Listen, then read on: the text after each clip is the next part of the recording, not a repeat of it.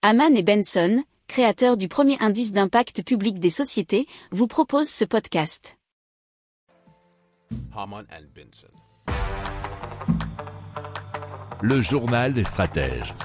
Allez, on continue avec une intelligence artificielle sur mesure.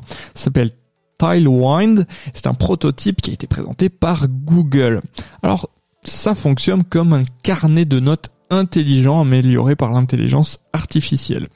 Alors, les utilisateurs peuvent y envoyer des documents et des données et Tilewind utilise des modèles d'intelligence artificielle pour les analyser et répondre aux consignes de l'utilisateur.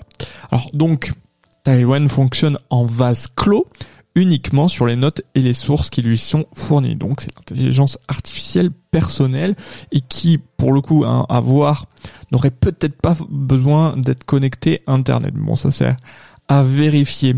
Alors, l'exemple qui est donné euh, dans l'article de numerama.com, c'est par exemple un, étudiant qui mettrait ses cours euh, sur Drive et ensuite qui pourrait être interrogé par la machine, qui pourrait lui faire des quiz ou euh, tout autre de questions ou même hein, faire un sommaire, un résumé ou quelque chose comme ça.